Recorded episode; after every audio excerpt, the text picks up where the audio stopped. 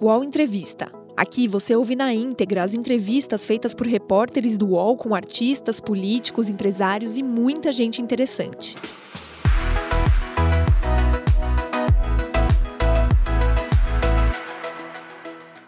Olá, bom dia. Estou de volta ao vivo aqui no canal UOL, agora que são 10 horas e 3 minutos. Esse aqui é o UOL Entrevista, um lugar de conversa, de entendimento, de discussão sobre as questões do nosso país.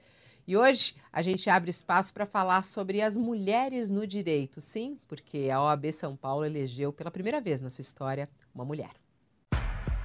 Patrícia Vanzolini tem 49 anos. É neta do compositor Paulo Vanzolini, autor daquele famoso verso: Levanta, sacode a poeira e dá a volta por cima. E agora é hora de ela dar a volta por cima. Patrícia foi a primeira mulher eleita presidente da OAB de São Paulo. Antes dela, foram 22 homens, em quase 90 anos, da Ordem dos Advogados. Esse foi o primeiro ano em que as chapas precisaram respeitar a paridade entre homens e mulheres e a reserva de 30% dos cargos para advogados negros. Em 2018, concorreu à vice-presidência da instituição na chapa de Leonardo Sica, agora seu vice. Patrícia é criminalista e tem graduação, mestrado e doutorado em Direito pela PUC de São Paulo. Também fundou e dirige o movimento 133. Atualmente advoga e é professora da Universidade Mackenzie e autora também de vários livros dentro do direito penal, entre eles o Manual do Direito Penal e a Teoria da Pena, Sacrifício, Vingança e Direito Penal. Hoje, no Ao Entrevista, a gente fala sobre essa eleição histórica, o papel da mulher na advocacia e o posicionamento da OAB sobre os assuntos do Brasil. E durante a gente vai passando a história, ela vai sorrindo aqui, acompanhando a sua própria história. Patrícia Vanzolini, em primeiro lugar, parabéns pela sua vitória. Bom dia, seja muito bem-vinda aqui no UOL Entrevista.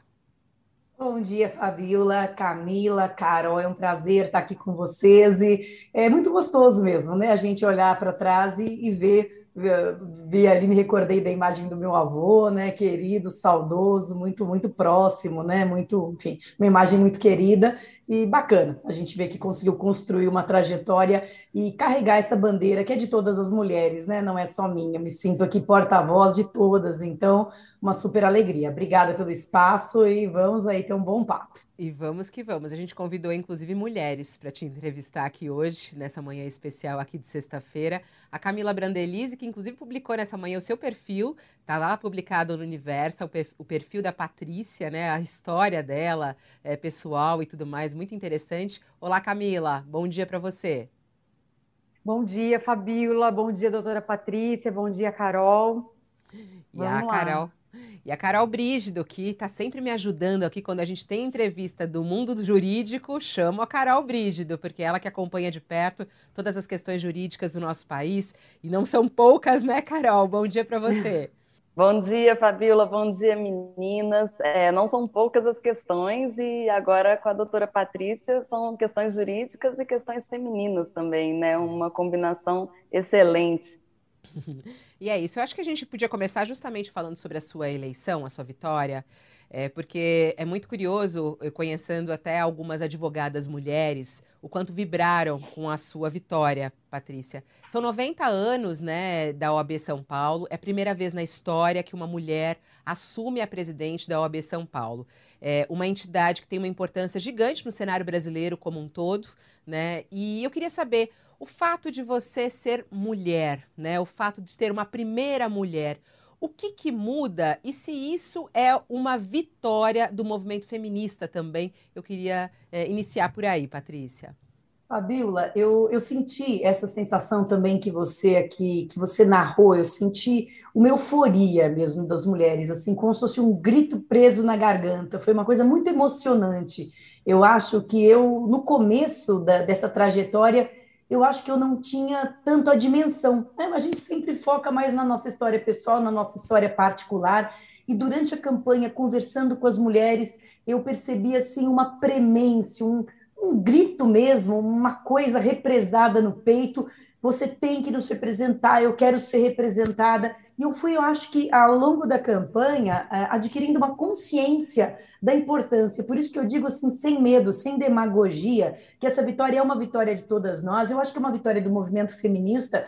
Eu acho também que é uma vitória da sociedade, porque eu acho que a sociedade ganha com mulheres gestoras, porque mulheres são boas gestoras, são competentes, dão conta do recado, então acho que é um ganho para todos mas eu acho que essa sensação de termos alcançado juntas, de estarmos lá, é muito importante. E quando a gente vai olhando a OAB, que em 90 anos nunca teve uma mulher, mas o judiciário também, nós acabamos de ter aí o André Mendonça, né, sem entrar no mérito da, da posição pessoal dele, enfim, mas mais um indicado homem para o Supremo há quanto tempo que não se indica uma mulher? Então, se a gente olhar o STF, se a gente olhar o STJ, se a gente olhar o TJ de São Paulo, o órgão especial, as mulheres são franca minoria nesses cargos mais elevados das suas respectivas carreiras. Se a gente olhar o Ministério Público, a Procuradoria-Geral de Justiça, também é ocupada por um homem, quer dizer, não é, é privilégio da OAB, é, o sistema de justiça, eu acho que a sociedade inteira, mas falando aqui especialmente do sistema de justiça, o sistema de justiça é, inteiro tem esse teto de vidro mesmo, para que as mulheres ascendam e cheguem nesses cargos de liderança. Então, acho que cada uma que chega é, é, tem que ser muito comemorada mesmo. Eu acho que é uma rachadura nesse sistema patriarcal, acho que é uma pequena fenda que a gente vai abrindo e conseguindo puxar outras. Então, eu, eu, hoje eu tenho perfeita dimensão da importância mesmo da minha, da minha eleição e fico muito feliz de estar à frente dessa, desse movimento, de, de ter alcançado esse, esse êxito, esse sucesso. Assume Super dia feliz. Primeiro, assume dia primeiro, né, Patrícia? assumo dia primeiro, né, a, a, a, passagem do bastão, digamos, administrativa é dia primeiro, né, depois vai haver uma cerimônia oficial da posse, mas eu já assumo dia primeiro, e, mas já estamos trabalhando, né, a transição ela é complexa, a OAB é uma instituição gigante, é uma instituição equiparada a uma empresa de grande porte, ou uma prefeitura de médio porte, é um orçamento muito grande, são muitos funcionários, é muito complexa a estrutura, então, de fato, é preciso assim, ter uma equipe forte, profissional, muita capacidade de gestão. É, não é uma tarefa simples, mas eu estou muito empolgada e já estou aí colocando a mão na massa do trabalho. Agora, doutora, é, a gente está falando aí da maior seccional do país, né? É, e como a Fabíola já comentou, você também disse, são 89 anos de existência sem ter uma mulher. Isso já dá aí a mostra do que pode aparecer de machismo na área, né? Queria que você falasse um pouco sobre isso, né? É, é muito simbólico que em 89 anos não tenha tido uma mulher e, e a senhora seja a primeira. Então, é, qual é aí, né? Onde é que está esse machismo? Às vezes até meio invisível, a, visível também, né? Queria que você comentasse um pouco sobre isso, sobre esse machismo que tanto é, você viu na sua carreira, quanto percebe que outras mulheres também sofrem? É, a questão do machismo, né, Camila, ela é, tal como a do racismo, ela é profunda, ela é arraigada e ela é entranhada em toda a nossa vida, né? Ela está aqui, ela está aí, ela está em todos os lugares, ela está na casa da Carol, ela está na casa da Camila, está na casa da Fabiola, ela está em todos os lugares, ela está no ar que a gente respira, né? O tal do machismo estrutural. Então, esse teto de vidro que a gente, que impede que as mulheres é, subam, eu acho que ele é composto por muitos ingredientes ingredientes, e são ingredientes que estão, como eu disse, dispersos nas nossas vidas. Eu acho que um primeiro é, e que tem, de, tem, tem a ver com, uh, com a nossa estrutura mesmo social, é a distribuição desigual de tarefas domésticas, das tarefas relacionadas ao cuidado da prole e é, a, a, os papéis diferentes que nós assumimos nesses cuidados. Eu acho que isso por si só já é um grande fator de desestímulo para que as mulheres é, subam em seus cargos, né? para que as próprias mulheres resolvam se aventurar. Uma mulher submetida a uma dupla, tripla jornada, oprimida, é, com a necessidade de cuidar sozinha dos filhos, ou com a culpa de não cuidar o suficientemente bem deles quanto ela acharia que seria necessário, eu acho que já é um fator de desestímulo. A, a, a campanha, né, para dar um exemplo que eu até comentei com você ontem, a campanha que eu enfrentei para conseguir chegar a essa presidência, porque eu acho que essa presidência ela tem essa, essa vitória, ela tem duas coisas bem, bem simbólicas, bem emblemáticas. Ela é uma vitória das mulheres Sim, isso é importantíssimo, mas ela também é a vitória de uma chapa de oposição, que faz muitos anos que não acontecia, uma eleição muito dura para a oposição. Então, foi uma eleição, uma campanha, em que eu tive que passar praticamente um mês fora da minha casa, né? E deixei as minhas duas filhas aos cuidados do meu marido. E essa é, é, é, essa, essa, essa atitude que eu tive de deixar um pouco ali temporariamente de lado os cuidados diretos para as minhas filhas, para me, me lançar uma carreira aí política, uma candidatura política, é algo que para as mulheres traz um peso, um peso da culpa, um peso da própria uh, visão social que se tem dela, né? Eu comentei com você ontem quantas vezes eu tive que responder a pergunta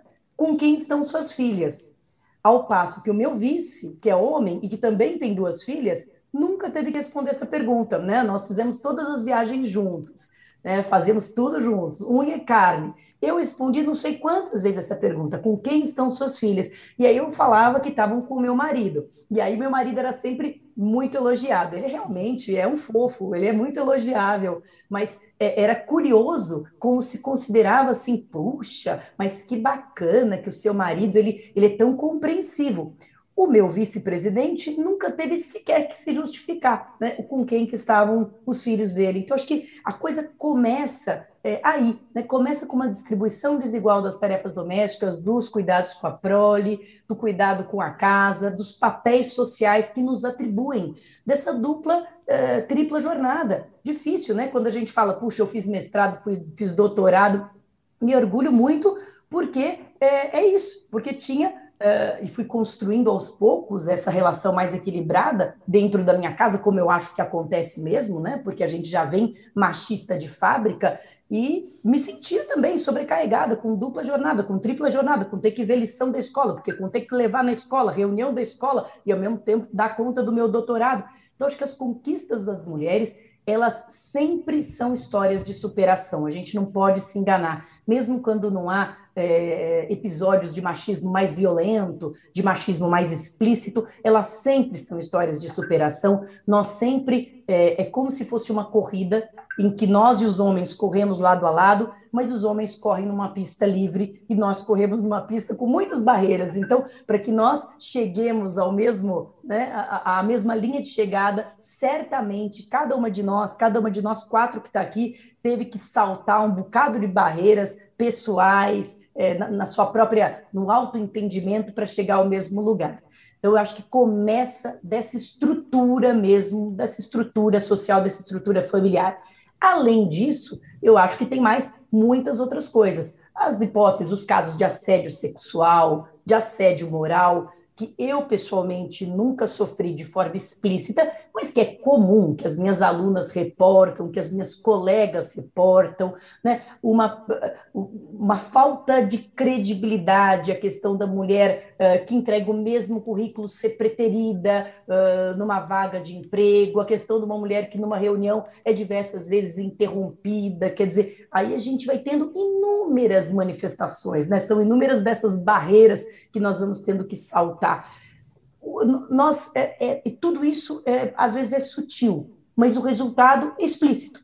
O resultado é não há mulheres suficientes em cargos de poder. E se isso não se deve a uma uh, diminuição da sua capacidade, quer dizer, se as mulheres são tão capazes quanto os homens, deve haver causas estruturais para que isso aconteça. E nos cabe identificar essas causas e remover essas causas. De toda sorte, cada uma que chega eu acho que é um, um pedacinho, né, um tijolinho nessa construção que a gente vai, vai formando para ajudar que outras cheguem também. Doutora Patrícia, é, a gente sabe, a senhora está falando agora que sobre o machismo no judiciário. O judiciário é um ambiente masculino prioritariamente, como a senhora falou, assim, existem poucas juízas ainda, existem poucas desembargadoras, existem poucas mulheres em cargo de poder. E além de ser um ambiente masculino, é também um ambiente machista. Todas as mulheres que eu conheço, que já entrevistei ao longo da minha vida profissional, que transitam nesse meio jurídico, tem pelo menos uma história de preconceito de gênero para contar, seja de assédio moral, seja de assédio sexual, seja de comentários infelizes que a gente ouve é, por parte de magistrados, por parte de outras pessoas, outros operadores do direito do sexo masculino. Queria que a senhora contasse para a gente uma história, alguma, algum episódio que a senhora tenha sofrido machismo ou preconceito de gênero ao longo da vida profissional da senhora. Vou contar, só, só fazendo um gancho aqui com o que você falou, Carol, eu, eu não sei os números do Tribunal de Justiça, mas me parece que no tribunal, que na, na, no âmbito da justiça do trabalho, me parece, eu estava numa palestra recentemente, eu vi esse número, mas não tenho ele aqui para te dar, me parece que já são mais juízas. Mas é curioso, porque nas juízas de primeira instância, que passam pela aprovação em concursos públicos, que, digamos assim, tem menos fatores subjetivos interferindo, aí elas estão, né? É, tá, a mulher está na base da pirâmide. Aí quando você passa para a segunda instância, que já, já são critérios relacionados à indicação e etc., elas vão rareando, rareando, rareando, e aí quando chega nos tribunais superiores, elas praticamente desaparecem, né? Então é, é curioso porque elas estão é, no mercado de trabalho, elas dão conta do trabalho, elas só não conseguem subir, né? E, e, e aí é que está o, o nó. Olha, eu já tive alguns episódios de sentir. Eu sou advogada criminalista, que é um meio que eu acho que é especialmente, é, talvez, hostil para a presença feminina, ou para aquilo que se acha que é a presença feminina. Então, eu já senti algumas vezes é, intimidação, uma intimidação que eu acho que não teria acontecido se fosse um homem ali em delegacia, por exemplo, do delegado ser duro, falar alto comigo, me tratar meio como como se eu fosse uma menina, né, uma coisa assim. Eu duvido que ele faria isso se tivesse com um homem. Aliás, esse é um exercício que eu acho que nós mulheres sempre é, temos que fazer, porque às vezes é, é tão naturalizado, né? Então, enfim, delegacia é um ambiente muitas vezes um pouco truculento, né? Delegacia é um ambiente duro. Como eu vivo como mulher desde que nasci, né? Sou mulher desde o nascimento, não tenho uma experiência de ser homem. É, durante algum tempo me parecia natural. Então, acho que durante algum. A gente se apercebe também da violência que a gente sofre, né? Sofre com o tempo. Né? Eu acho que durante muito tempo, se você me perguntasse isso talvez há, há 15 anos atrás, Carol, eu responderia: nunca sofri.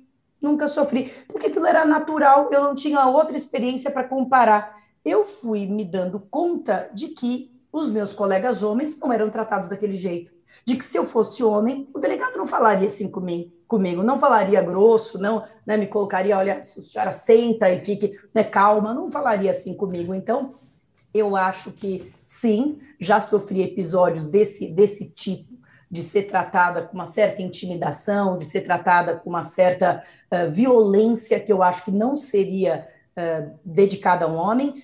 E a questão da, das interrupções, né? A questão de nas reuniões de você estar tá falando uma coisa e um homem te interromper. Eu muitas vezes trabalho com outros colegas em casos em que há vários réus, então nós fazemos ali reuniões e eu vou lá e dou a minha estratégia defensiva. Eu falo, olha, eu acho que nós deveríamos ir por aí e vem aí um colega homem e tenta explicar melhor o que eu estou falando, sendo que o que eu estou falando me parece é, bem claro, né? Até porque é, eu sou professora, eu acho que isso também me blinda um pouco. Eu acho que eu não sou exatamente uma mulher com a experiência padrão das mulheres, porque eu acho que ser professora me dá um certo lastro de autoridade que me blinda um pouco contra essas uh, manifestações de machismo mais violento e mais explícito. Mas isso já me aconteceu por diversas vezes, de estar falando e com, narrando uma estratégia, e daí um homem vir, e, ou, ou realmente me interromper e divergir, ou simplesmente explicar tudo de novo, como se eu não tivesse falado nada que se aproveite. Estamos é, falando. E é algo que. Diga, não, diga. Desculpa, eu pensei que a senhora tinha terminado, perdão. É... Não, já, já tinha terminado mesmo. Tá. Não, a gente está falando tanto da representatividade, né, e da importância das mulheres chegarem nesses postos, e a senhora logo no começo citou André Mendonça, que acaba de ser é, escolhido, eleito para assumir uma vaga no Supremo Tribunal Federal. É o assunto dessa semana no mundo jurídico. E eu queria falar sobre isso, porque ele, quando foi sabatinado, ele disse que não, que ali o que ia valer no Supremo seria a Constituição e não a Bíblia. Assim que ele assumiu, né? Assim que ele assumiu, não, assim que ele foi eleito no discurso de vitória, ele já mudou um pouquinho a fala e disse um passo para o homem, né? Que aquela vitória dele representava um passo para o homem, mas um salto para os evangélicos, e que agora os evangélicos ter, seriam representados no Supremo. E aí tem duas questões que eu queria fazer à senhora. O que, que a senhora acha desse discurso, até mesmo do presidente Bolsonaro, de que é preciso ter um ministro terrivelmente evangélico no Supremo? E se a senhora acha que as mulheres estão representadas no Supremo neste momento? É, acho, vou começar pela segunda questão, acho que as mulheres estão hum, parcamente representadas, né? Acho que elas estão representadas, uh, subrepresentadas, eu diria, né? Eu acho que deveria haver paridade, deveria haver, no mínimo, o mesmo número de mulheres que homens no Supremo, é o que eu defendo, é o que nós fizemos, por exemplo, na nossa chapa da OAB, e é o que nós vamos defender como bandeira, inclusive para as indicações do quinto constitucional, né? Uma das atribuições da OAB é a indicação da lista sextupla para o quinto constitucional. Nós sabemos que os tribunais, eles são compostos, os tribunais de justiça, só desviando só um pouquinho da pergunta, os tribunais de justiça, eles são compostos por juízes de carreira e são compostos também por pessoas é, oriundas da advocacia e do Ministério Público, que formam o chamado quinto constitucional. E a OAB, ela indica uma lista sextupla. Na última lista havia uma única mulher, né, que terminou, felizmente, sendo escolhida, é, é, graças a Deus, enfim, né, e entrou agora desembargadora. Mas então a OAB também tem um papel nessa promoção da equidade, da paridade de gênero, e eu acho que ela deve ser buscada e deveria ser buscada em todos os níveis do judiciário, inclusive nos tribunais superiores. Então, acho que as mulheres estão mal representadas. É importante dizer até, que... desculpa só lhe cortar, porque eu não dei a informação, para quem não sabe, dos 11 ministros do Supremo, nós temos só duas mulheres, Carmen Lúcia e Isso. Rosa Weber, só para a gente trazer esse número exato, né, de 11, duas mulheres. É isso. E, e a Carmen Lúcia, mais uma, né? uma, uma, vou ressaltar que a Carmen Lúcia costuma é, reclamar com alguma frequência sobre interrupções, Acho que uma vez ela chegou a falar até não, aqui a gente não é interrompida porque não deixam nem a gente falar, né? Não chega nem a ter essa possibilidade de interrupção. Então tem mais esse problema. Tem Mas desculpa, problema. doutora, pode continuar. Mas agora eu quero saber do terrivelmente evangélico no Supremo, Patrícia. O terrivelmente evangélico no Supremo. É, bem, olha, eu acho que a gente deve dar sempre um, um benefício da dúvida e um crédito para o ministro que está entrando, né, ver quais vão ser as decisões dele, qual é o impacto de, disso, né, dele ser terrivelmente evangélico, enfim, na sua vida pessoal, nas decisões que ele vai proferir no Supremo. Né? Prefiro ter uma visão é, a princípio, é, otimista, digamos assim, e esperar para ver e se houver é, alguma, algum desvio na, na, na, sua atuação profissional por força dessa convicção religiosa, ele será criticado, evidente, né? pelo menos merecedor de crítica, eu penso. Não acho que o Supremo Tribunal Federal seja um lugar é, no qual esse tipo de fator deva contar, né? Porque qual é a diferença? Já que, já que o Supremo Tribunal Federal vai julgar de acordo com a Constituição, já que o Estado é laico, e mais do que o Estado é laico, né? Porque, bem verdade, o Estado laico não significa proibição da fé religiosa, claro que não. Mas o, o Supremo não é propriamente o lugar para que se expressem esse tipo de, de convicções. Por que, que eu estou dizendo isso? Porque o, o, o, Congresso Nacional, esse sim, né, é um poder do Estado que tem diretamente a ver com a representatividade de todos os pleitos sociais inclusive dos pleitos dos evangélicos, dos católicos, dos ubandistas, enfim, de quem quer que seja. Então, não vejo nada, não vejo com maus olhos a existência de uma bancada evangélica no Congresso. Acho que se há ali pleitos, se há necessidades, se há demandas desse setor social, eles têm que estar representados e têm que ser ouvidos. Me parece que no Supremo, essa espécie de representatividade não cabe, né? Me parece que no Supremo nós não teríamos que ter um ministro evangélico, um ministro uh, católico, um ministro uh, budista, porque é, é, essa temática não vai poder interferir nas decisões judiciais daquelas daquelas pessoas, né? Daqueles daqueles ministros, daqueles juízes. Então, é, prefiro pensar que o fato dele ser terrivelmente evangélico, que é também uma expressão né, um pouco estranha, né, esdrúxula, Uh, enfim, Aí, vá de alguma forma ficar na esfera privada dele e não vá vazar para sua atuação pública. É, porque se isso acontecer, isso é um erro muito grande, né? Até emendando aí, é, quando teve essa fala do presidente Bolsonaro, muito se falou da necessidade de rever como os ministros são escolhidos. A senhora acha importante haver uma revisão uh, na escolha, na eleição de ministros do Supremo, da composição de ministros do Supremo? Essa composição por indicação política do presidente sempre é, é bastante criticada e eu acho mesmo que ela é, é, digamos, problemática. Ela é problemática, no mínimo, porque ela deixa uma sombra de dúvida sobre um órgão tão importante, né?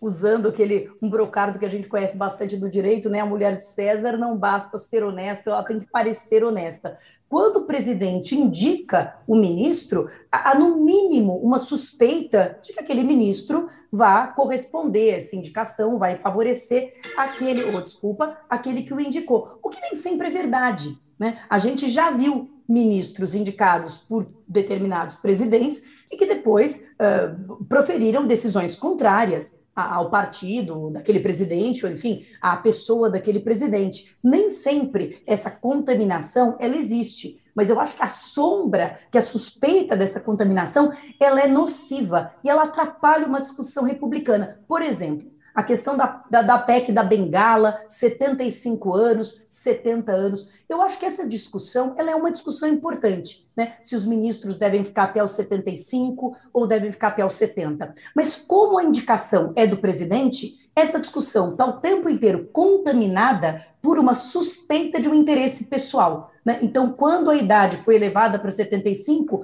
a, a hipótese era de que isso se devia a impedir que a Dilma nomeasse mais ministros. Né? Agora que se cogita né, voltar atrás, é, se cogita, a hipótese é de que isso sirva ao interesse do Bolsonaro de nomear mais ministros. Essa discussão dos 75 e dos 70 não deveria ser perpassada por essa avaliação de quem está no poder na hora. Né? Ela deveria ter outros, ter outros elementos, outras considerações, outros argumentos. Mas essa indicação política do Supremo deixa tudo muito contaminado com essa suspeita. Será que é para isso? Será que é o interesse da qual classe? Seria o melhor mesmo? caminho? É o interesse... E qual seria o melhor caminho para a escolha? Uma votação? É, qual seria o melhor caminho para escolher ministro do Supremo? Seria, né? Seria que fosse, uh, que fosse feita uma eleição e que ele, dentre os dos juízes de carreira, e que eles então ascendessem, né? Seria, eu acho que o melhor uh, caminho, o caminho mais democrático. Doutora Patrícia, é, a OAB tem uma história no país, a OAB nacional e também as seccionais. A OAB teve um papel de destaque no processo de redemocratização do país. É, historicamente, é uma entidade bastante atuante politicamente, no regime militar teve um papel de destaque, e atualmente é interessante que no, nas últimas gestões da OAB nacional a gente não vê tanta participação na, na, na política por parte da OAB. A senhora acha que a OAB deveria se engajar mais na situação nacional do país, na política brasileira, tanto a nacional quanto as seccionais? Olha, eu acho que uh, a atuação, vou aqui comparar né, a atuação da, do presidente do Conselho Federal com o presidente aqui da, da seccional, né, o nosso atual presidente. Eu acho que no que, no que toca a seccional, de fato, a OAB teve uma participação ou, ou teve uma, uma pouca participação em qualquer debate político aqui na nossa seccional. No âmbito do Conselho Federal, agora sob a presidência do Felipe Santa Cruz, eu até vejo a OAB aparecendo e se manifestando, mas eu vejo dois problemas. O primeiro problema é um problema de democracia interna. O nosso presidente do Conselho Federal não é eleito por votação direta ele é eleito por uma votação indireta, bastante obscura, né, até difícil para os leigos entenderem, e que muitas vezes tem inclusive uma chapa única. Né? Nós já vamos, por exemplo, nós vamos votar no começo de janeiro o presidente, uh, o próximo presidente do Conselho Federal. É, já está mais ou menos anunciado que será uma chapa única e não haverá concorrência. E, e, e, é uma votação indireta, é uma votação feita pelos próprios, pelo próprio Conselho Federal e não feito pela base da advocacia. Então, acho que a OAB, que foi tão importante, como você falou, Carol, no processo de redemocratização, está a dever um pouco em relação à classe democracia interna, né, para que aquele possa falar mesmo em nome da classe. O segundo problema é a questão da vinculação político-partidária. Eu acho que essa contaminação que desagradou bastante a advocacia, e aí eu concordo com esse desagrado, eu acho que descredibiliza a OAB para atuar de forma mais firme nas questões de interesse nacional. Né? Quando a senhora está presidente... falando da intenção do presidente Felipe Santa Cruz de disputar o governo do Rio, porque ele anunciou essa intenção e não se descompatibilizou com o cargo de presidente da OAB Nacional. Isso tem algum problema para a credibilidade da OAB? Ah, eu acho, Carol, eu acho que tem problema sim, porque aí quando ele fala, eu não sei mais quem está falando. Eu não sei se quem está falando é o candidato, não sei se tem quem está falando é o presidente da ordem, eu não sei se tem quem está falando é o partido ao qual ele se filiou, né? Eu não sei mais de onde está vindo aquela voz. É, e por mais que, ah, do ponto de vista do mérito, as manifestações dele possam ser legítimas, eu acho que elas ficam maculadas com essa confusão. Então, eu acho que ele deveria sim ter se desincompatibilizado. Eu acho que o gestor da ordem não pode ter filiação político-partidária, muito menos anunciar uma candidatura. Por que isso? Porque transmite a impressão, seja ela verdadeira ou não, mas transmite a impressão de que ele está usando a instituição é, para um propósito pessoal. Né? Imaginemos então que ele esteja filiado a um partido que seja oposto ao, ao Bolsonaro. Como é que ele tem legitimidade, então, para fazer uma crítica ao governo Bolsonaro, é, sendo que ele vai, de alguma forma, uh, uh, se beneficiar né, do, do, do, uma, uma, do enfraquecimento do governo Bolsonaro, o seu partido vai se beneficiar? Então, eu acho que essa contaminação é ruim. E acho que a OAB ela precisa estar numa posição de isenção para atuar de forma firme e acima de qualquer suspeita contra ameaças à democracia e ameaças à Constituição.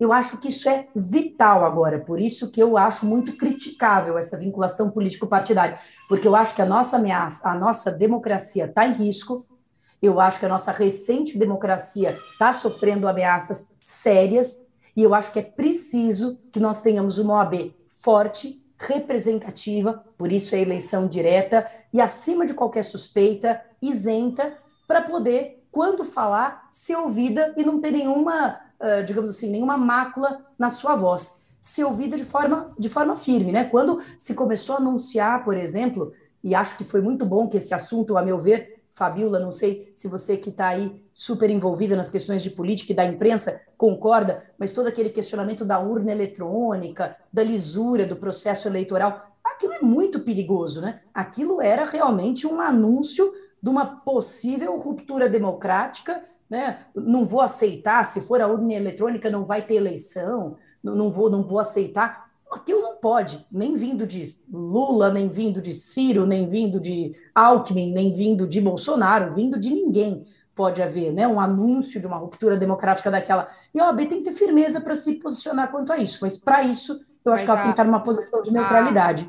A, e aí é interessante que a senhora está falando, porque a senhora está aqui fazendo uma crítica direta ao fato de ele ter já se colocado como candidato. A resposta que a OAB tem dado a essas ameaças, a senhora falou, nossa democracia está em risco sim, a senhora tem visto isso, tem, tem né, analisado dessa maneira. A resposta que a OAB tem dado, ela é frágil, ela é fraca, ela não tem sido uma resposta à altura a essas ameaças? Eu acho que a resposta ela tem sido é contaminada, ela tem tido pouco peso. Eu acho que até uh, em alguns momentos o Felipe Santa Cruz se posicionou, mas eu acho que essa, uh, essa falta de legitimidade que ele tem por uma questão estrutural e por uma questão pessoal dele uh, impediram que essa, que essa resposta, que, essa que esse posicionamento da ordem, eu acho que ecoasse verdadeiramente. Assim, eu não vi Uh, acho que ele foi pouco efetivo, acho que ele não fez muito, uh, não teve muito peso porque ah. acho que foi contaminado por essa falta de, de legitimidade aí do Conselho Federal. Ah, acho que é preciso se posicionar. Né? Mas, Mas o que seria que é uma ação efetiva, doutora? O que a senhora assim, pretende fazer eventualmente? Como eu sou presidente agora da seccional, né? A seccional ela não tem uma intervenção tão direta em questões de âmbito nacional, mas ela pode pressionar, ela pode pressionar o Congresso, ela pode ingressar com ações judiciais mas eu acho que é mais uma questão, não é tanto uma questão do que ele não fez, é mais uma questão da atitude, do, do posicionamento pessoal que impediu que uh, o resto da sociedade fizesse, uh, achasse que o que ele falou teve peso. Eu não vi a imprensa. A Fabiola acabou de dizer, né? foi fraco, não foi. Você veja que o que ele falou não teve grande, grande repercussão, né? não teve grande peso. E eu acho que isso é, é ah, preciso que haja então... no próximo presidente. Game Trends é o podcast do Start Wall em que eu, Bruno Isidro e Letícia Vexel comentamos o assunto mais importante de games da semana. Você pode ouvir o Game Trends no Wall, no YouTube ou na sua plataforma de podcast preferida.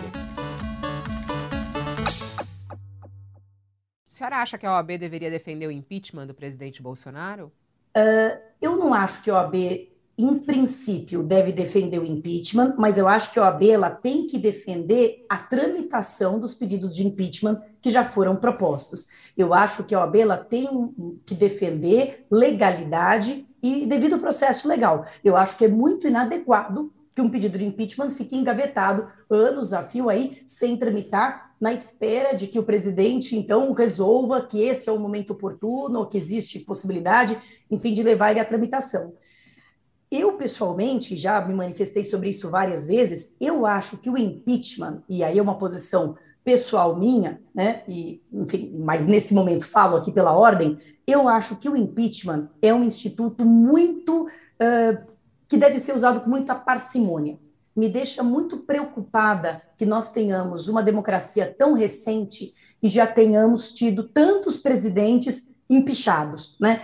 Acho que o impeachment, se a gente estuda um pouco da história do impeachment, como é que ele foi introduzido no ordenamento brasileiro, ele é introduzido no ordenamento jurídico brasileiro no momento em que a intenção é reduzir os poderes de Getúlio Vargas, criando uma espécie de uma, uma via de acesso ao parlamentarismo. Então, a nossa lei de impeachment é uma lei muito aberta. Né?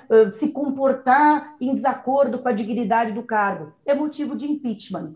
Isso poderia ser motivo da, uh, uh, do afastamento de um primeiro-ministro num sistema parlamentarista. Mas no sistema parlamentarista, o chefe de governo e o chefe de Estado não são a mesma pessoa. Então, eu consigo afastar o chefe de governo, se ele não tiver mais a confiança do, do governo e da população, sem desestabilizar fortemente Teria que fazer o, uma o país. Agora, agora, nesse é, caso, uh, por exemplo, a OAB defendeu o impeachment da Dilma, né? É, foi um erro da OAB ter defendido o impeachment da Dilma. E aí é muito interessante porque a senhora, até que é especialista né, em direito, é, pode nos dizer é, sobre a diferença entre os crimes cometidos entre os dois. Então, quer dizer, a senhora está falando agora que acha que não é o caso, que de, tem que defender é, o, o trâmite do processo, porque a gente tem mais de 160 pedidos engavetados na Câmara. No entanto, não defende o impeachment eh, de Bolsonaro. O impeachment de Dilma foi correto de ter defendido? Queria uma análise sua. Um, eu acho o seguinte: é, a gente precisa explicar, eu acho que para os nossos, para a nossa audiência, para os nossos é, internautas e ouvintes, que no direito, infelizmente, as coisas não são assim preto ou branco, tem muita zona cinzenta. Então eu posso discordar, mas eu posso dizer que não foi um absurdo jurídico. A OAB podia ter defendido o impeachment da Dilma? Podia. Eu acho que era caso de impeachment, na minha visão sobre como deve ser tratada a lei de impeachment, eu acho que não. Eu acho que não, porque eu acho que o impeachment é um instituto muito agressivo, ele é um instituto que machuca muito a, a democracia de um sistema presidencialista puro como o nosso. Ele é um sistema, ele é um instituto que saca uma pessoa que foi uh, colocada ali pelas urnas, pela vontade popular, ele desestabiliza fortemente o país. Eu acho que isso é algo que agora nós nos damos conta. E acho que ele deveria ser usado em último caso. Eu acredito que no nosso sistema o repúdio deve ser nas urnas, a reprovação a um governo ruim, ainda que seja um governo que esteja de alguma forma prejudicando a economia, como se falava, né, que a Dilma ia destruir a economia, não sei o que lá. Eu acho que a reprovação deveria ter sido nas urnas. Mas a nossa lei de impeachment, ela é tão aberta que se você me perguntar, Fabiola, o processo de impeachment da Dilma foi golpe? Não foi golpe. O processo seguiu os trâmites do devido processo legal? Seguiu. Era possível enquadrar o que a Dilma fez, as pedaladas, em crime de responsabilidade? Era. O problema, a meu ver, está na moldura legal. A, o, o conceito de crime de responsabilidade é algo tão amplo que basicamente, se eu não gosto daquele governante, se ele falou uma palavra ali atravessada, isso já seria razão, né? E aí é um julgamento político. mas eu acho que é um instituto muito perigoso. Então, formalmente, eu acho que era possível o impeachment da Dilma, eu acho que o impeachment não foi golpe, e eu acho que a OAB ela tem legitimidade. Então, assim, do ponto de vista formal, tudo certo. Do ponto de vista do conteúdo mesmo, eu não acho que aquilo era caso de impeachment da Dilma, e, portanto, eu, como se fosse eu a gestora da OAB, eu não teria uh, uh, atuado nesse sentido e, no pedido de impeachment da Dilma. E em relação eu ao Bolsonaro, que... né, pelos crimes, porque, por exemplo, no relatório final da CPI, foram vários crimes apontados ali. É, no caso é. do Bolsonaro, os crimes também configuram a possibilidade de impeachment, não? Então, no caso dos crimes do apontados ao Bolsonaro, né, lembrando sempre da, da, presunção de inocência, do devido processo legal, mas dos crimes imputados, os crimes imputados ao Bolsonaro me parecem mais graves dos que os crimes que eram imputados a Dilma. Né? Me parece que há uma diferença clara de gravidade. As condutas ali imputadas a Dilma se enquadravam nesse conceito muito aberto de crime de responsabilidade, mas não se enquadravam nem de longe é, no conceito de crime comum, crime do Código Penal. As condutas imputadas ao Bolsonaro podem, inclusive, se enquadrar no conceito de crime comum. Então, nesse sentido, se a gente colocasse os dois assim num termo de comparação, me parece que o impeachment do Bolsonaro é, teria razões mais fortes, razões legais mais fortes para existir do que o impeachment da Dilma.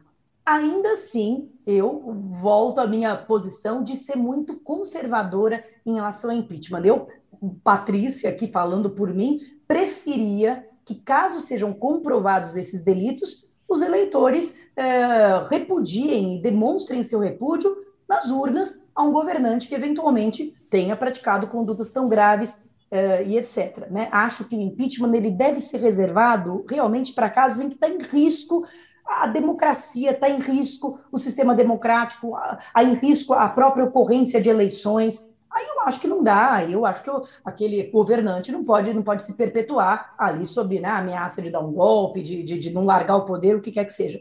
Mas eu acho que o impeachment ele deve ser encarado com mais parcimônia do que ele tem sido. Eu acho que não faz bem, né? A, a, é, fica uma sensação assim: ah, a gente vai eleger, se não gostar, a gente tira. Não é assim a gente tem que ter também responsabilidade. Nós elegemos essa pessoa, né? Enfim, nós, os eleitores, né, que a elegeram, sejamos nós ou não, a elegeram, ficarão ali quatro anos sob o governo dela, e é isso, né? Vamos arcar com as consequências. Acho que isso também é um aprendizado democrático, de arcar com as consequências do nosso voto ou do nosso não voto, né? Da nossa omissão em votar. Então, eu acho que é, é mais ou menos por aí. Bom, posso ir aqui? Patrícia, Tem... é, a, é, não, é porque a senhora falou no início que a democracia brasileira estava em risco. Falou agora também que o processo de impeachment se justificaria em um momento que a democracia estivesse em risco. Eu queria saber, na análise da senhora, se a senhora acha que o governo Bolsonaro, se o presidente Bolsonaro, se a forma como estamos sendo governados tem sido tem, tem levado a democracia a ficar em risco, sim. O que, qual é o fator que leva a democracia brasileira a estar em risco hoje? Bolsonaro é um deles? Eu acho que todas as iniciativas que atentam contra as instituições, eu acho que que essa é uma coisa que me preocupa, né? É essa, uh, uh, de alguma forma, essa ofensa, essa agressão às instituições, aos poderes instituídos, aos poderes republicanos. Isso eu acho que é uma ameaça de ruptura democrática. Então, quando se fala em fechar o Supremo, por exemplo, quando se fala em fechar o Congresso, quando se fala em um soldado, um, né, como é que era, um soldado e um cabo, eu acho que cabo isso... Um soldado, é. Um cabo e um soldado, né? Eu acho que isso é uma ameaça é, a democracia. É uma ameaça clara. Ou quando se fala que não se vai aceitar o resultado das urnas, ou quando se fala que se não for o voto em papel, não haverá eleições. Agora, o governo Bolsonaro, ele atua de forma muito errática, né? Então, é, soltam muitas vezes declarações assim, depois se volta atrás, depois é, se contemporiza, mas não foi bem isso e etc. Então, é, a sociedade fica um pouco, a própria imprensa, né, fica um pouco ali né, perdida nesse, uh, né, nessas manifestações que muitas vezes não, não, não são coerentes, né? Fala-se isso aqui, depois no discurso de posse, né? Mendonça fala uma coisa, depois na sabatina fala outra. Então, eu acho que o, a, o cenário é um pouco turvo, é um pouco confuso. Uh, e acho que talvez essa confusão seja, inclusive, proposital. Na própria questão do fechamento do Supremo, né, o que se tenta aí, esse tal desse inquérito da fake news, né, que também é algo que daria um outro debate grande sobre a legalidade ou ilegalidade dele, uh, esses ataques ao Supremo, nós podemos ou não vinculá-los diretamente ao Bolsonaro, né, eles partem efetivamente do Bolsonaro ou não, partem de apoiadores de Bolsonaro, então, né, não posso me responsabilizar pelo que os meus apoiadores uh, resolverem fazer. Né? Então, essa vinculação, será que isso parte efetivamente do governo ou não parte? A situação eu acho que é, é turva, mas esse tipo de conduta, eu acho que esse tipo de conduta é inaceitável e esse tipo de conduta seria talvez o, o, um dos poucos motivos que vejo legítimos mesmo para um pedido de impeachment, né? caso houvesse uma seriedade nessas, uh, nessas ameaças, né? nessas promessas, acho que esse seria um motivo uh, de impeachment. Nós, uh, nos custou muito, né, enquanto sociedade, construir as instituições. O, o, Supremo erra, erra, né? A todo momento eu tenho que dar uh, entrevista sobre isso. O Supremo errou e acertou, mas nós temos uma Suprema Corte, nós temos um parlamento. As coisas têm que funcionar. Uma ruptura é algo extremamente perigoso para todos, para a democracia, para a economia, para a sociedade, enfim. Então, isso acho que a gente não pode correr esse risco de perder tá esses ganhos de... democráticos, né? A senhora está falando de democracia, erros é, e acertos do Supremo. Eu queria entrar num assunto bem polêmico. Acho que a gente teve aí alguma queda de imagem, mas estamos nós duas aqui.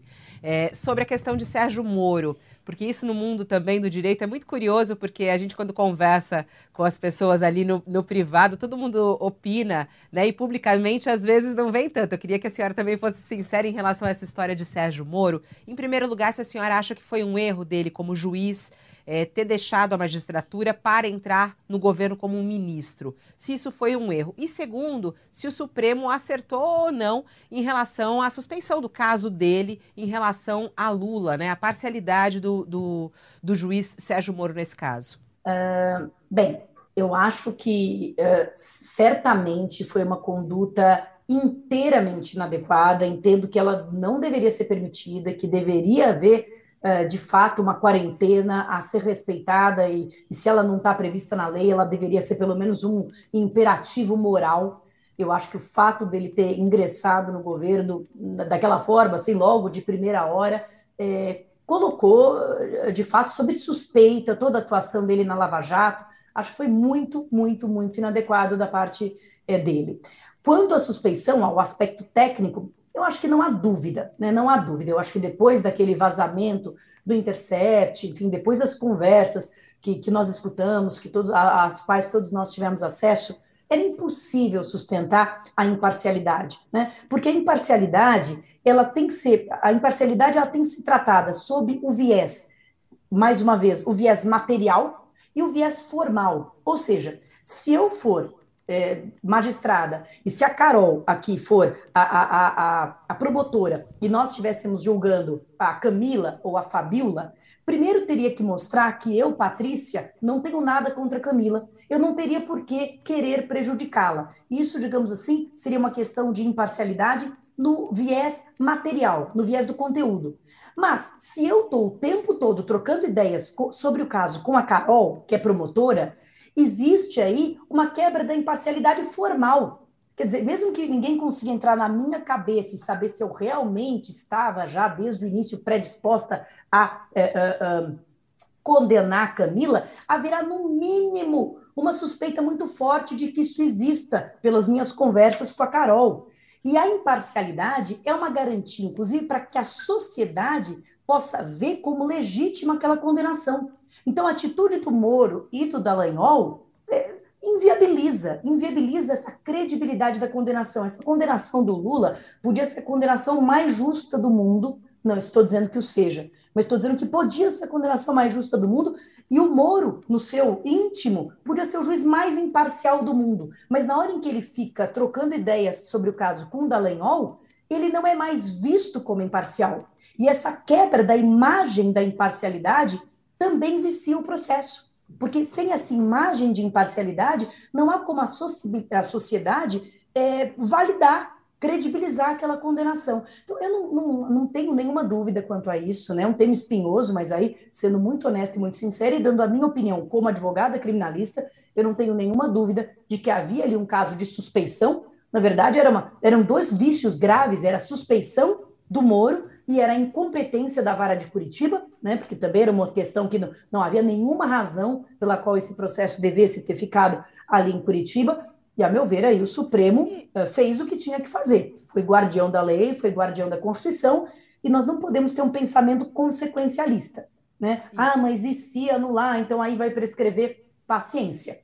É, o sistema de justiça ele tem que ser respeitado e ele tem que ser respeitado até sob um prisma pedagógico, ou seja, vendo o que aconteceu com o Lula, é, é, outros juízes não farão o que o Moro fez. Essa é a questão né? se bem que o próprio Moro já tinha um histórico aí, né? na anulação das condenações do Banestado, o próprio Moro eh, já tinha um histórico disso, mas a gente espera que outros juízes não incorram no mesmo erro, sabendo que as suas sentenças poderão depois lá na frente ser anuladas. E o fato Eu acho que o Supremo andou bem.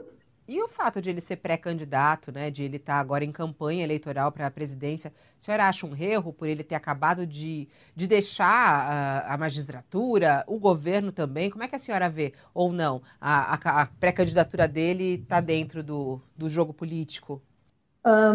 Eu acho que deve haver é, e deve ser respeitada um tempo de quarentena entre a magistratura, a atuação da magistratura e o ingresso na política porque eu acho que agora o caso Moro ele se tornou emblemático, nós não precisamos nem explicar o porquê, né? Porque existe a possibilidade de o magistrado usar do seu cargo para justamente é, é, prejudicar um adversário que será um adversário político logo adiante, né? Em termos legais, na lei que temos hoje no Brasil, não há nenhum impedimento. Então, enfim, ele está fazendo aí, está tá usando o espaço que a lei lhe permite e vai se apresentar aí, né, como uma terceira via, acho que é, é isso que está se anunciando, né, tentando uh, uh, sair dessa polarização entre Bolsonaro e, e, Lula, e vamos ver como é que ele vai ser recebido pela população. Mas acho Doutora que... Patrícia, é, Pode falar, Carol. mas a senhora acha que a OAB deveria apoiar abertamente algum candidato nas eleições de 22 para presidente da República ou para outros cargos também? Acha que a OAB deveria entrar nessa política partidária, nesse varejo da política, ou, ou comentar só temas nacionais? Não, eu acho que de forma alguma. Eu acho que se a OAB entrar, ela, se ela vira, enfim, se ela virar um partido, ela deixa de ser uma instituição que, que possa se manifestar sobre, sobre as questões relacionadas. Como eu falei, qualquer partido, né, imaginemos que ela apoie, sei lá, o, o Moro. Acho que seria difícil, porque a maioria da advocacia não é muito fã do Moro, mas digamos que ela apoie o Moro. Bem, o governo do Moro pode implicar ameaças à democracia, ameaças ao Estado de Direito, e a OAB não vai ter mais a isenção para se manifestar sobre isso. Então, acho que a OAB ela não pode é, efetivamente se misturar com política partidária de forma alguma. Nem a OAB enquanto instituição, quer dizer, num nível mais formal, e nem o dirigente da OAB enquanto pessoa. Né? É, enquanto eu, eu era apenas uma pessoa física, eu me sentia confortável aí numa manifestação pró-governo, contra governo, agora eu acharia extremamente inadequado que eu fizesse. Né? Não, não pretendo é, me manifestar nem, nem em âmbito pessoal, uh, de forma político-partidária, durante os próximos três anos, porque entendo que o cargo exige que eu não me confunda. Né? O cargo agora está à frente de mim. Então, acho que a OAB não pode e os seus dirigentes também não podem se misturar com política partidária. Qual vai ser a sua primeira ação como presidente da OAB São Paulo? Olha, Fabiola, é uma empresa gigante, como eu falei, então nós já começamos, na verdade, né? Nós já começamos com todo o processo de transição, e eu acho que a primeira coisa que a OAB precisa é de um choque de governança. A OAB é uma instituição enorme, agigantada, né? Porque ela é do tamanho, como eu falei, de uma prefeitura, de uma empresa, mas ela não obedece às regras nem dos entes públicos e nem dos entes privados. Ela não obedece nem aqueles princípios da administração pública, legalidade, impessoalidade, eficiência, moralidade, e não obedece também aos parâmetros das grandes corporações, né? Os objetivos de desenvolvimento sustentável, preservação do meio ambiente, redução de desigualdades que são, digamos assim, parâmetros que regem qualquer grande corporação. Então, acho que a OAB precisa, antes de tudo, arrumar a casa internamente, ser uma instituição do século XXI, com governança, com transparência, com gestão do dinheiro das anuidades, que é muito cara, que os advogados pagam com custo, e que depois, ou concomitantemente a isso, ela precisa amparar a advocacia. Eu acho que a OAB é muito importante nas questões, nas grandes questões nacionais, mas eu acho que tem uma grande questão nacional que é prioritária, que é o desamparo da advocacia. E o desamparo da advocacia é o desamparo da cidadania. Quando a gente fala aqui em é, riscos à democracia, né, Carol? Riscos à democracia, riscos à democracia. Ora, um advogado que não consegue ver um inquérito, um advogado que não é, é recebido por um juiz, é um risco à democracia. Né? A gente tem muitos advogados que não conseguem trabalhar para dar ao cidadão acesso à justiça. E a gente pensa nos grandes casos, na Lava Jato, naqueles advogados ultramilionários ali que trabalham nesses grandes casos e que também têm suas prerrogativas afrontadas e etc. Mas tem uma enorme massa de advogados ali, uh, uh, de pequenos advogados, têm um papel fundamental na proteção da democracia, da cidadania e da justiça. Um papel fundamental. E que precisam ser amparados, precisam ser ajudados, precisam ser qualificados, precisam ter formas de materiais de trabalho, precisam ter suas prerrogativas defendidas. A advocacia é um, é, é um guardião da justiça também e um guardião da cidadania. Uma advocacia forte, ela protege a democracia. Ah. E acho que a OAB precisa olhar para os seus advogados nesse momento. Tem uma pergunta aqui de quem está nos acompanhando, João Carlos, e é verdade, muito bom que ele lembrou aqui. A gente não, não perguntou algo muito atual, que é a PEC dos precatórios. E ele quer saber se a OAB tem que entrar no Supremo questionando a PEC dos, dos precatórios. Com certeza, com certeza. É, é, aí eu não tenho dúvida nenhuma. A PEC dos precatórios, a meu ver, é um, é, é um imenso equívoco e é um, é um tema, é um tema muito é, oportuno para a OAB se manifestar, porque é um tema que atinge esses dois bens que são tutelados pela OAB. Atinge primeiro a advocacia, não sei se primeiro, mas atinge tanto a advocacia quanto o cidadão. Né? Não é possível, é um calote, efetivamente, e eu acho que é, esse é um tema de muita oportunidade para que a OAB se manifeste. Ela e aí, ó, tem, tem que ser nacional, é... tem que ser a manifestação nacional, por exemplo, se, a, se não tiver essa manifestação nacional, a senhora, como presidente da OAB São Paulo, também pode entrar? O que nós podemos fazer e o que nós vamos fazer, na verdade, é uma frente parlamentar para a advocacia. Então, uma frente que possa é, conversar com os congressistas, conversar com o Congresso, convencer os congressistas, o Congresso, é, de não aprovar é, temas desse, desse tipo, ou de aprovar temas que sejam de interesse da advocacia. Então, nós podemos, mesmo enquanto seccional, né, mesmo eu não sendo uma presidente nacional, nós podemos intervir no âmbito parlamentar, formando uma frente parlamentar da advocacia, e nós podemos intervir dentro do Supremo como é, amicus curi, né? Nós podemos intervir nas ações propostas pelo Supremo. Então, nós podemos fazer isso sim, enquanto OAB, mesmo que seccional. Doutora Patrícia, fazendo um pouco aqui o papel de advogada do diabo, pensando na PEC dos pregatórios, claro, a gente sabe que tem o, a coisa julgada, né? tem, tem o respeito à, à decisão judicial transitada em julgada, não pode ter calote e tudo. E, por outro lado, temos milhares de brasileiros passando fome e o argumento do governo de que esse dinheiro que seria retirado do pagamento dos precatórios subsidiaria um auxílio para essa população mais carente. Qual a senhora acha que seria uma alternativa para atender essa parcela da população? Furar o teto seria razoável?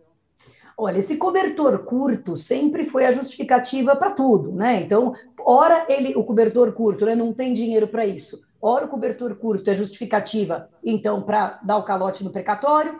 Ora o cobertor curto é a justificativa, pelo contrário, para cortar benefício social, porque agora não tem dinheiro e tem que ter dinheiro para vacinação ou para não sei o que lá. Enfim, eu não posso, Carol, te dar é, essa, digamos, resposta, porque é uma resposta complexa e que exigiria um conhecimento ali profundo do orçamento, profundo das contas do Estado, né? Eu nem me aventuraria a, a falar sobre isso de uma forma superficial, mas entendo que esse argumento não pode ser. É, ele vira um argumento para tudo, né? Ele vira um argumento para furar o teto, às vezes, ele vira um argumento para é, cortar benefícios que já estavam apalavrados, que já estavam convencionados por outro. Então, eu acho que o, governo ele precisa, uh, de alguma forma, encontrar formas de subsidiar e de honrar os seus compromissos. Não me parece que violar coisa julgada, né, porque também há muitos que dependem do recebimento de precatórios, são dívidas que o Estado contraiu com as pessoas. Né? Não, não são. É, existe existe um, um credor dessa dívida, existe alguém que também depende dessa dívida para se manter, para subsistir. Então, não, não, não, me parece que essa justificativa muito aberta seja suficiente para sustentar a PEC dos precatórios, não. Patrícia Doutora, eu queria fazer uma. Ah, Desculpa. Pode ir, pode ir para a última, uma Camila, última que já pergunta, passou. Vai lá, vai lá. É, so, é, é, minha última aqui sobre direitos das mulheres. Puxando também pelo noticiário, a gente acompanhou aí o caso da Mariana Ferre, que tomou uma grande proporção no Brasil todo e recentemente foi sancionada uma lei para, de alguma maneira, proteger a vítima. Né? A gente ouviu aí o advogado no, no, nos vídeos da audiência é, ofendendo ela. E eu queria saber, na sua opinião, doutora, é, a OAB tem que se manifestar nessas situações e que se fosse aqui em São Paulo, o caso é de Santa Catarina, né? Se fosse aqui em São Paulo, a senhora se manifestaria em relação ao comportamento desse advogado? É, ou algum outro caso parecido, né, em que acontecesse algo aí similar ao que aconteceu com a Mariana? Eu acho que a OAB tem que se manifestar. Eu acho que ela não precisa se manifestar de uma forma, é, digamos assim, punitivista, né? Bem, esse advogado poderia até ser objeto de uma ação, de uma ação administrativa junto à ordem, mas acho que o mais importante é que a ordem é, faça um papel de colaborar. Primeiro, com mudanças legislativas, ela pode fazer uma proposta de mudança legislativa, pode fazer um estudo e possa auxiliar na formação dos advogados, né? Eu, como penalista, eu sempre, e como professora, talvez, eu sempre acredito mais no viés da formação e da educação do que no da, da punição, né? Acho que a formação a senhora acaba... diz essa perspectiva de gênero, né? No caso. Exato. Eu acho que o que a OAB pode fazer e vai fazer é colaborar com a formação de advogados é, mais conscientes dessa perspectiva de gênero, do que pode, do que não pode, do que é ético, do que não é ético, inclusive dando palestras dentro das faculdades, quer dizer, para os advogados em formação, ensinando o que é machismo estrutural, ensinando o que é o machismo no judiciário, ensinando quais são os limites da ética profissional. Eu acho que a OAB ela tem que abrir essa discussão, ela tem que informar e ela tem que educar mesmo os futuros uh, advogados para não não, não, não agirem daquela forma, né? A mudança da lei é bem-vinda e eu acho que, que é isso mesmo, né? Não, não, não é um vale tudo. Existem direitos que não podem ser afrontados, mesmo quando se defende um cliente de uma, de uma área criminal, né? Porque existe esse princípio da ampla defesa, que é muito importante, mas ele, como tudo na vida, tem limites, tem limite na dignidade da pessoa humana. Muito bom. Patrícia Vanzolini, muito obrigada. É um prazer conhecê-la. Muito interessante aqui a entrevista. Acho que a gente conseguiu passar né, por vários dos assuntos quentes, inclusive, do momento do Brasil. Deu para saber muito bem como a senhora pensa a respeito do rumo do nosso país. E tomara que seu avô, né, a gente consiga fazer o que ele fala, que a gente levante, sacode a poeira e dê a volta por cima, né? Eu acho que essa que é a nossa expectativa aqui também. Muito obrigada e até uma próxima. Muito obrigada, Fabíola, Carol, Camila. Foi um ótimo papo, adorei e até à disposição. É isso. Carol, muito obrigada. Até. Obrigada, Fabíola. Obrigada, meninas. Até a próxima. Tchau, Camila. Até. Tchau, tchau, Fabíola. Obrigada. Tchau, tchau, doutor. Um prazer. Bom, e assim a gente termina mais um UOL Entrevista de hoje, entrevista com Patrícia Vanzolini. Se você quiser acompanhar, tá chegando agora. A gente daqui a pouco disponibiliza a entrevista na íntegra aí para você. Eu volto logo, logo mais ao meio-dia. A gente tem o UOL News do meio-dia, um resumo do noticiário. E eu te espero nessa conversa. O UOL Entrevista e outros podcasts do UOL estão disponíveis em uol.com.br/podcast. Os programas também são publicados no YouTube, Spotify, Apple Podcasts, Google Podcasts e outras plataformas de distribuição de áudio.